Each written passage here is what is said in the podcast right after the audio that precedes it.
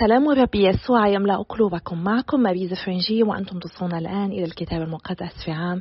حيث سنتعرف أكثر إلى صوت الرب ونسعى لنعيش حياتنا على ضوء الكتاب المقدس. لقد وصلنا إلى اليوم المئة والسابع والخمسون. ونحن مستمرون في قراءتنا من إنجيل القديس مرقس وسنقرأ اليوم الفصلين السابع والثامن وسنصلي المزمور الثالث والعشرون. أحد المزامير الأكثر شهرا التي حفظناها جميعنا منذ طفولتنا ونرددها وربما البعض منا لا يدرك أنها من الكتاب المقدس. الرب رعي فلا يعوزني شيء. فلنبدأ قراءتنا لهذا اليوم ونستمر في التأمل في حياة الرب يسوع ونطلب النعمة كي نتعلم كيف نعيش حياتنا على ضوء حياة الرب يسوع فنعكس صورته لكل الناس.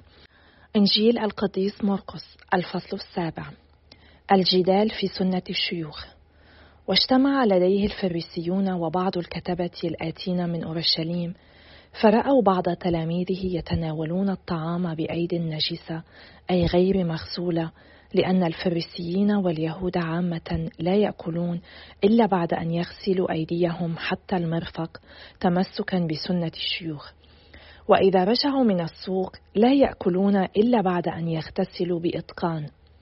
وهناك أشياء أخرى كثيرة من السنة يتمسكون بها كغسل الكؤوس والجرار وآنية النحاس.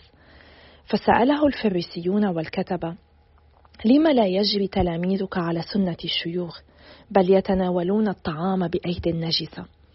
فقال لهم أيها المراؤون أحسن أشعي في نبوءته عنكم كما ورد في الكتاب. هذا الشعب يكرمني بشفتيه وأما قلبه فبعيد عني. إنهم بالباطل يعبدونني فليس ما يعلمون من المذاهب سوى أحكام بشرية. إنكم تهملون وصية الله وتتمسكون بسنة البشر. وقال لهم إنكم تحسنون نقض وصية الله لتقيموا سنتكم. فقد قال موسى أكرم أباك وأمك ومن لعن أباه أو أمه فليمت موتا. وأما أنتم فتقولون إذا قال أحد لأبيه أو أمه كل شيء قد أساعدك به جعلته قربانا. فإنكم لا تدعونه يساعد أباه أو أمه أي مساعدة فتنقضون كلام الله بسنتكم التي تتناقلونها. وهناك أشياء كثيرة مثل ذلك تفعلون. الطاهر والنجس. ودعا الجمع ثانية وقال لهم أصغوا إلي كلكم وافهموا ما من شيء خارج عن الإنسان إذا دخل الإنسان ينجسه ولكن ما يخرج من الإنسان هو الذي ينجس الإنسان. من كان له أذنان سامعتان فليسمع.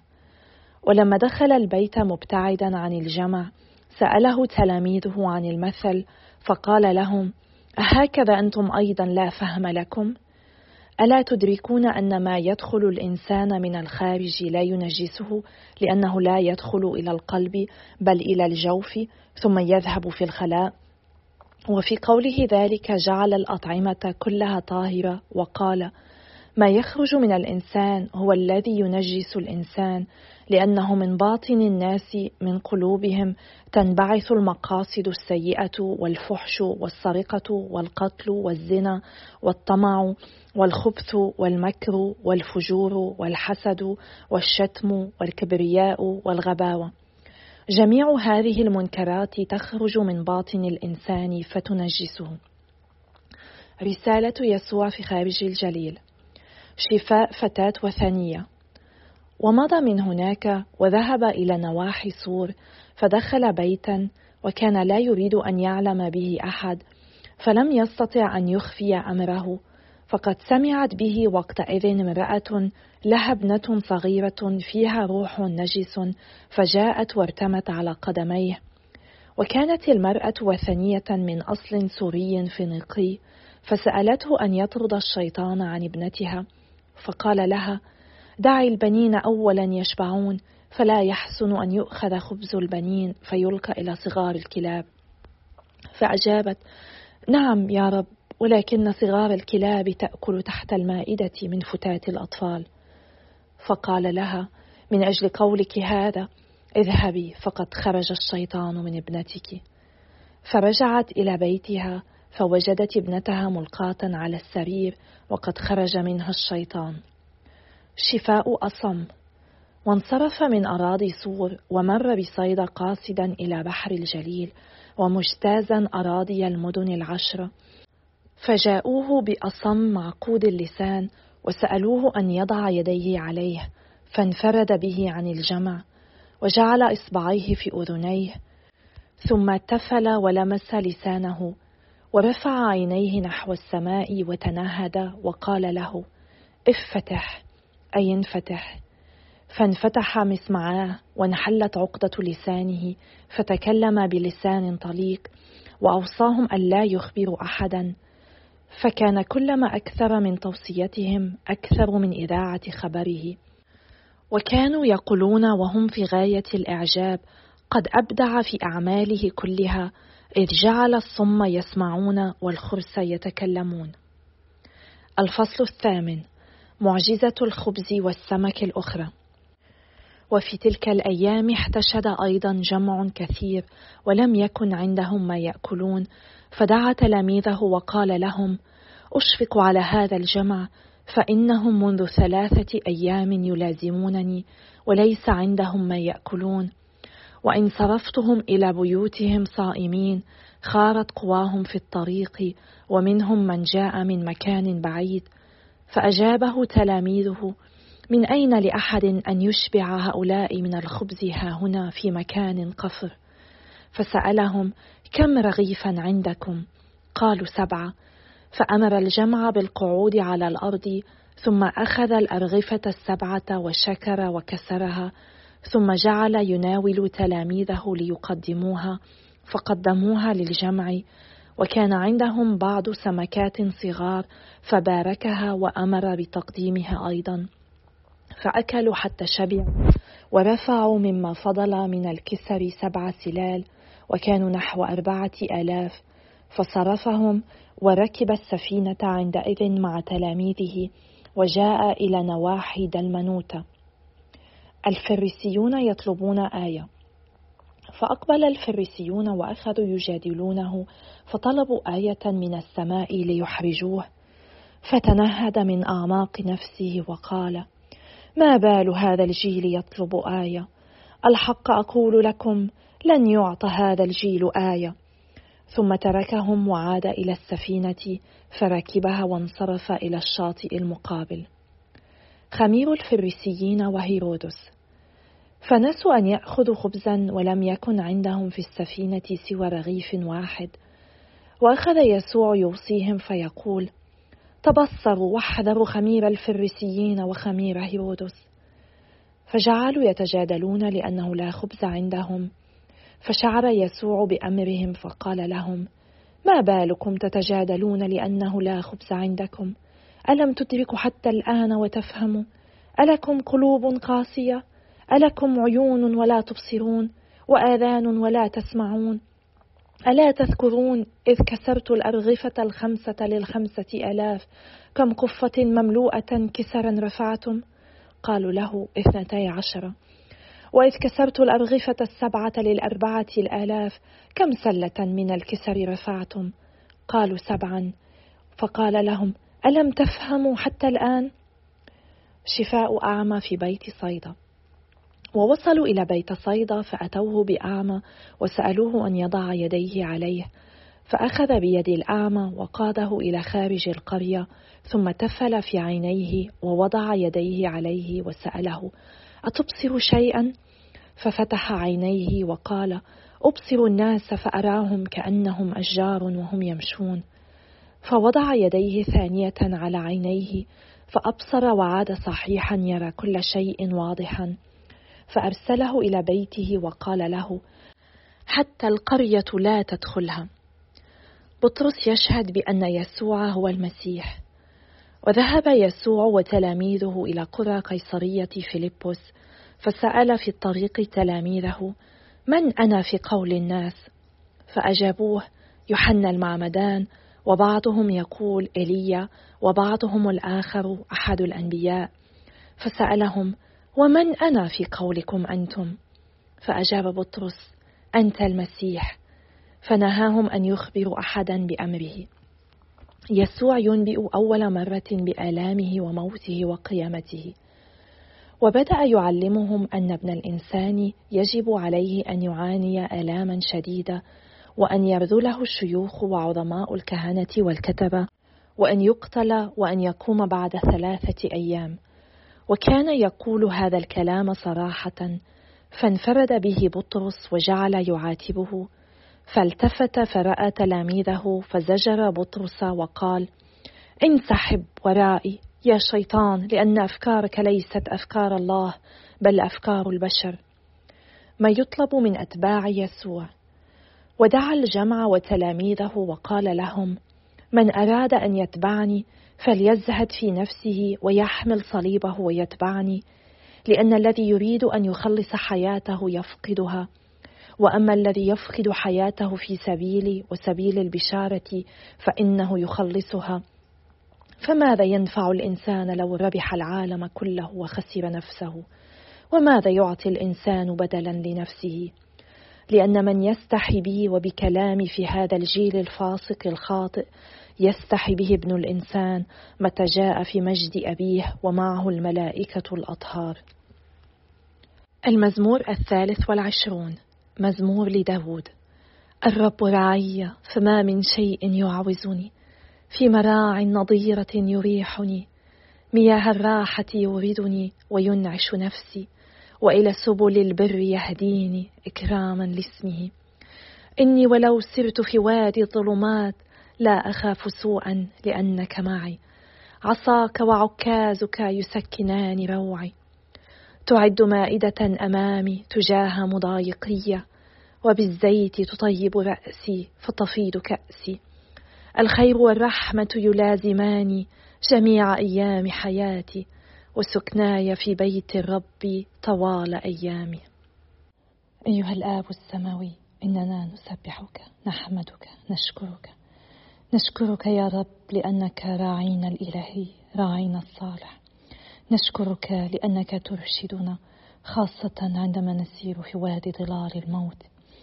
يا رب هذا العالم الذي نعيش به هو حقا وادي الدموع. ومع ذلك يمكننا أن نردد كلمات داود لا أخاف سوءا لأنك معي. عصاك وعكازك هما يعزيانني. يا رب أنت ترغب بأن تكون راعينا الصالح ويمكنك أن تكون.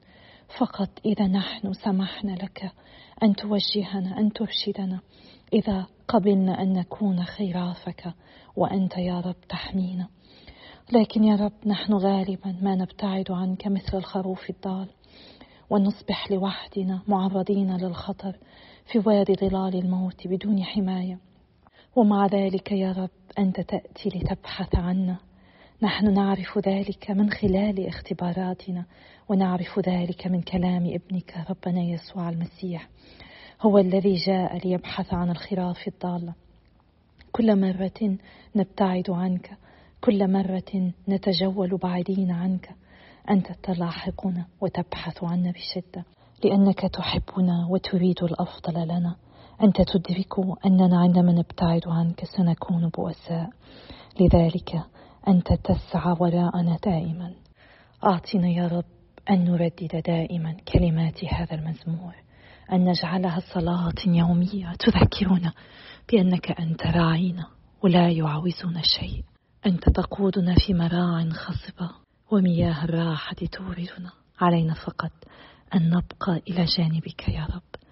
باسم يسوع نصلي آمين. باسم الآب والابن والروح القدس الإله الواحد آمين. بدأنا قراءتنا اليوم في الفصل السابع من إنجيل القديس مرقس بتوبيخ الرب يسوع للفريسيين لأنهم رفضوا وصايا الله من أجل تقاليدهم البشرية. مثلا الله يوصي أن يكرموا أباهم وأمهم من خلال الاعتناء بهم في شيخوختهم وبدلا من العمل بوصايا الرب الفريسيون حللوا وحرموا امورا كما يليق لهم. مثلا سمحوا لشخص أن يقدم تقديمات إلى الهيكل باسم أهله وبهذه الطريقة يعفى من خدمة أهله بالطريقة الفعلية كما يطلب منه الرب. ونحن غالبا ما نفعل ذلك نخلق نسختنا الخاصة عن وصايا الله بدلا من أن نفعل ما يطلبه منا. نقرر أنه يمكنني أن أستبدل هذه الوصية أو هذا العمل الذي يطلبه مني الرب بشيء آخر. بشيء آخر قد يكون مريحا أكثر أو يجعلني أشعر بفرح أكثر مثل خدمة شخص غريب كليا لا أعرفه. على أن أقضي بعض الوقت مع شخص يسكن معي في البيت بحاجة إلى وجودي.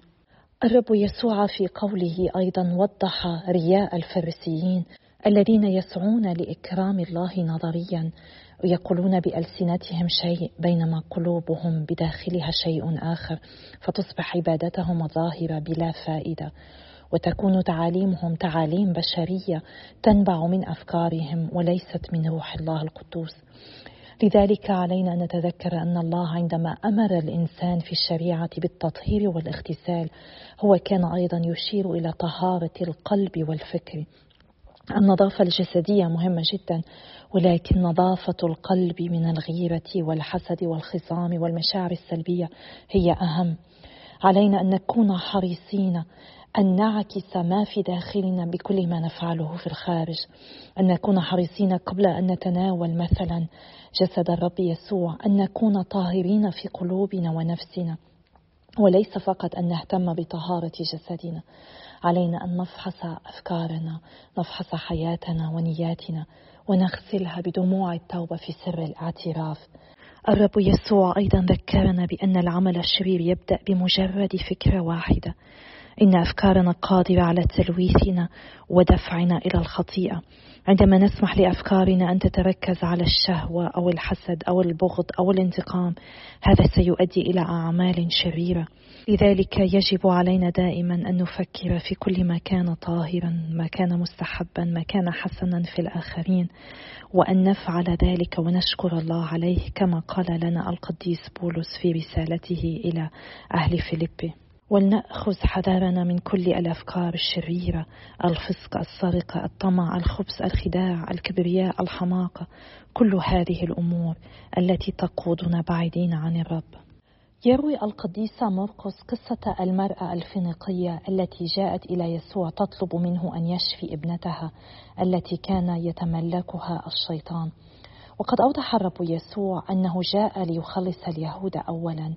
ولكنه يظهر بعد ذلك أن الخلاص يأتي من خلال اليهود للعالم أجمع. قد يبدو اولا أن الرب رد عليها بطريقة قاسية ولكن بهذا الرد أراد أن يوضح خطأ رأي اليهود في الأمم باعتبار أنفسهم بنين ومن عداهم كلاب. ولم يكن رد السيد يحط من قدر المراه في هذه العبارة إنما أراد أن يوضح بعد ذلك عمق إيمان وشدة اتضاعها وهي قد استمرت بالطلب منه إنها تعرف أن يسوع يأتي من الله وأنه قادر أن يساعدها وأن الله يحب كل من ينتمي إليه. وهي أظهرت تواضعا عجيبا وهذا التواضع عدم اعتراضها أو انصرافها بل موافقتها على ما يبدو وكأنه إهانة. جعل الرب يطوب ثبات إيمانها ورجائها فيه ويستجيب لطلبها ويشفي ابنها. إن هذه المرأة المتواضعة كانت مستعدة أن تعتبر أقل من اليهود حتى تفوز ببركة الله لابنتها. ويا لسخرية القدر أن كثيرين من اليهود كثيرين من الذين دعوا ليحملوا اسم الرب يخسرون بركة الله وخلاصه برفضهم المسيح. بينما كثيرون من الأمم الذين كان اليهود يعتبرونهم أقل شأنا منهم خلصوا لأنهم آمنوا بالمسيح. هذه المرأة لم تقترب من الرب وهي تشعر أنها تستحق أن يخدمها أو يفعل لها ذلك. بل على العكس كانت مدركة لذلك وأعلنت ذلك. ونحن أيضا لا نستحق نعمته. إن كل ما يعطينا إياه الله هو هدية مجانية منه. لا يجب ابدا أن نأتي إليه بالصلاة أن نطلب منه شيئا ونحن نظن أننا نستحق ذلك وأن على الرب أن يفعله لنا. نحن لا نستحق شيئا. كل شيء هو نعمة كل شيء هو عطية من الرب. علينا أن نتعلم من اتضاع هذه المراه وثقة إيمانها لأن هذا ما جعل الرب يستجيب لطلبها ليعلمنا درسا مهما في التواضع والإيمان. تخترق طلبة الإنسان المتضع السماء وتجعل عرش الله يستجيب لها. فلنتعلم من هذه المرأة الاتضاع والمثابرة والثقة والإلحاح. مدركين أننا لا نستحق شيء وأن كل شيء عطية من الله. قرأنا اليوم أيضا عن شفاء أصم وأعمى وقد فعل الرب ذلك من خلال اللمس وحتى بالبصق. وبهذه الطريقة يظهر الرب يسوع قوة الأسرار الأسرار التي فيها هذه العلامات المقدسة التي تنقل لنا نعمة الله من خلال هذا العالم المادي. مثلا سر المعمودية المادة فيها هي الماء والميرون. سر الإفخارستية المادة فيها هي الخبز والخمر. إن الله أصبح واحد منا.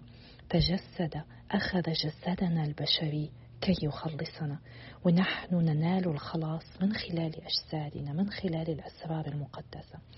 الله ينقل نعمته من خلال المادي في الأسرار وهو يجلب لنا الخلاص بجسده ودمه وحياته وموته. الأشياء المادية بحد ذاتها ليست قوية. إنما ما يفعله الرب من خلال هذه الأشياء المادية بنعمته هو يعطيها أهمية وقوة. رأينا أيضا أن الرب يسوع أحضر التلاميذ إلى قيصرية فيلبس وسألهم من يقول الناس إني أنا؟ ثم سألهم ومن تقولون أني أنا؟ وهذا السؤال الرب يسوع يوجهه لكل واحد منا. نحن علينا أن نأخذ بعض الوقت نتأمل من هو الرب يسوع؟ هل هو حقا إله حياتنا؟ هل هو حقا مخلصنا؟ ربما إذا فحصنا حياتنا أكثر ورأينا أننا نحن لا نطيع وصاياه بل أننا نطيعها كما يحلو لنا نفسح ونحلل ونغير فيها كما يفعل الفريسيين. هذا يعني أننا حقا لا نعترف به إلهنا ومخلصنا.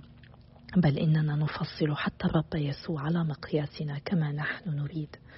ونطلب من الرب النعمة كي نعلن أنه هو حقا المسيح حقا إله حياتنا. ولنعيش في كل لحظة نسعى لتتميم وصاياه ولتتميم إرادته. ولنتذكر دائما أن إرادته هي قداستنا هي خلاص نفسنا. في هذا العالم الذي نعيش فيه نحن نقع بسهولة في تجربة أن نتبع ما هو شائع بدلا من أن نفعل ما يطلبه من الرب.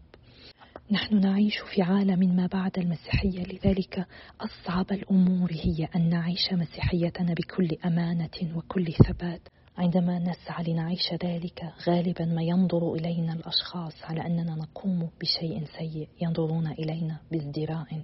لأننا نسير عكس التيار نسير عكس هذا العالم عكس حضارة الموت التي نعيش فيها. لذلك نحن بحاجة لأن نصلي من أجل بعضنا البعض كي نحصل على النعمة والشجاعة لنعلن دائما وبجرأة ومحبة من هو المسيح للعالم. هذا العالم الذي هو بأمس الحاجة إلى مخلص. هذا المخلص الذي أعلن أنه سيموت ويتألم كي يخلصنا. مما جعل القديس بطرس يعترض على تصريح يسوع. ولكن الرب زجره أغرب من أمامي يا شيطان لأنك تفكر لا بأمور الله بل بأمور الناس. لم يكن بطرس في تلك اللحظة يهتم بمقاصد الله بل برغباته ومشاعره البشرية الطبيعة. هو كان يريد يسوع أن يصبح ملكا وليس أن يكون العبد المتألم الذي تنبأ عنه اشعيا في الفصل الثالث والخمسين. كان مستعدا أن يقبل مجد اتباع المسيح لا الاضطهاد. إن عيش حياتنا المسيحية صعب جدا لأن الحياة المسيحية لا تعدنا بالثراء والراحة بل كثيرا ما تعني العمل الشاق والحرمان والمعاناة العميقة. القديس بطرس لم يرى إلا جانبا من الصورة فلنتعلم منه ألا نكرر غلطته بل أن نركز نظرنا على الخير الذي يستطيع الله أن يخرجه من الشر الظاهر. وعلى القيامة التي تعقب الصليب. ولنسعى ألا نكون عقبة أمام تحقيق يسوع لخطة الله من خلالنا أو من خلال غيرنا. ولنتذكر أننا بصفتنا تلاميذ للرب يسوع. علينا نحن أيضا أن نعاني من أجله. علينا أن نبذل حياتنا من أجل الإنجيل من أجل البشارة بالمسيح. قد يظن الناس أننا متخلفون رجعيون. ولكننا ندرك أننا ننتمي إلى الرب يسوع ونحن لا نستطيع أن نفعل ذلك إلا إذا حملنا صليبنا كل يوم وتبعناه بكل أمانة وكل ثبات وكل جرأة.